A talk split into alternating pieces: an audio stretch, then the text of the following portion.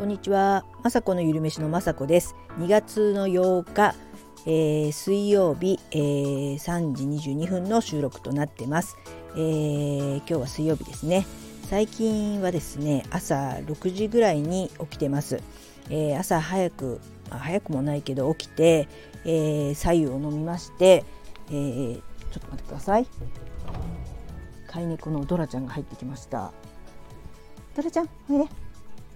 で、えーと、最近はですね朝、えー、はてなブログの方をねなるべく書こうとして、えー、今ね頑張って早く起きてます。で今日はですね、えー、デイツボールっていうおやつをねどうしてもあの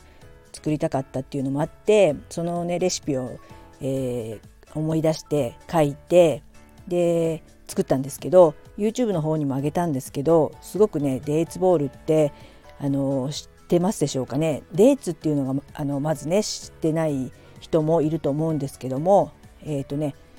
えー、ドライフルーツなんですねデーツっていう。夏目足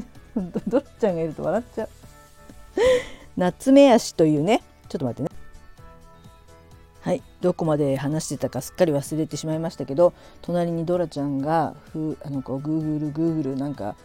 なんか声を出してますけどそんな声が入ってしまうしまいますけどじゃあ続きます。でねデーツボールっていうデーツっていうねドライフルーツですごく、えー、干し柿みたいに結構大きくて甘くて、えー、黒糖みたいに甘いんですね。なのでそれを使って、えー、他にもねココナッツ油とか、えー、オートミールを入れて、えー、ナッツとか全部ねフードプロセッサーにかけて、えー、練ってねお団子状にしてもうそのままねえー、生で食べれるねボール状のチョコボールみたいなやつなんですけどすっごく美味しくてですねもうあのたまにね私、えー、業数に行ったりすると買ってくるんですけどはい全部投げてください。はいドラちゃんがね今いなくなりました。そうそれで作ってそれを、えー、ブログにね、えー、残したくって今日書いてたんですね。でえー、先週の先週というかこの週末にあのー、楽天とかアマゾンのアフィリエイトっていうのを登録とかをしてみたんですね。でもそれから23日ブログは書いてるんですけどなかなかそこにリンクを貼るっていうことがまだやってなくてでもなんかねあのー、まだややり方もいまいち分かんなかったんですけど今日はですねえー、ちょっとやってみようと思って楽天とアマゾンで、えー、一番、まあ、紹介する製品としてデーツね先ほど言ったドライフルーツなんですけど、えー、それのリンクを貼って初めてアフィリエイトを貼った、えー、なんだっけブログ を今日ね投稿することができてすごくもう一歩ずつです。めめちゃくちゃねあのちっちゃい一歩ですけどあの今日はねそのバナーっていうのを貼ってえ投稿することができました。これでね誰が買うとかなんかもちろんないですけどまあもちろんねあのいろんな方とか見ちゃうとあねすごいいろんなのを売ってるとかあのねブログも考えて皆さんねすごく頑張ってるのを見ちゃうとあれですけど私はねやっぱりあの食べ物とかそういう食に関してのブログが多めだったりするのでやっぱりね書いてて本当にあこのデーツは美味しそうなので美味しかったんでっていうような感じで自然な流れでねアフィリエイトができたらいいのかななんて思って今日初めてやってちょっとねドキドキしました。でも本当にまあ簡単でしたのでこれからねなんかあの、まあ、気軽にというかねせっかくこういうことが分かったのであのブログに貼ってやってみたいなと思って今日本当ねあのできたので良かったです。本当あのねスタイフのルナさんとかに教えてもらってやろうやろうと思ってたんですけどなかなかできなかったんですけど 今日初めてねデーツを、えー、宣伝できたということで一歩前進しました。はい、あとはですね、えー、今日は、えー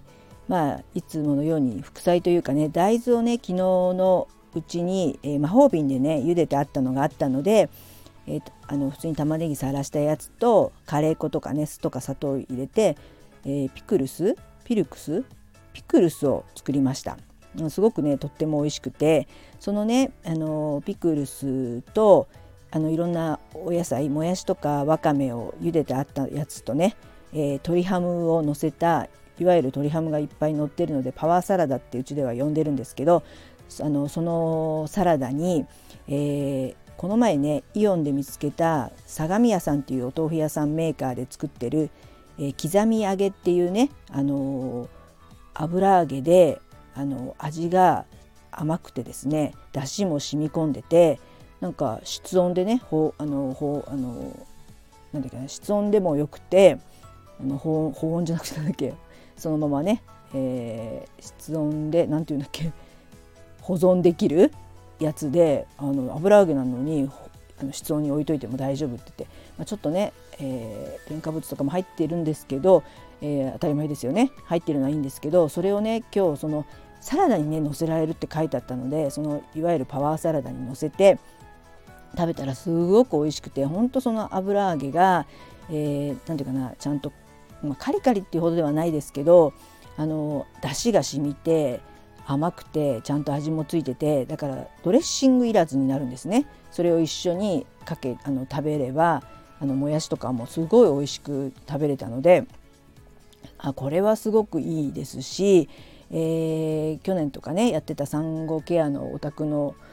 あのママのお家でもあってそれを普通にお味噌汁に入れてくださいって言ってすごいママたちは便利にすごい使ってたのを私このようやくねこの前イオンで見つけて買ってきたんですけどこれは本当いいね商品なんだななんて思ってね今日、えー、食べてみました。もちろん煮物とかにも使えますし炊き込みご飯とかにも使えるね相模屋さんっていうとこで出てるあのね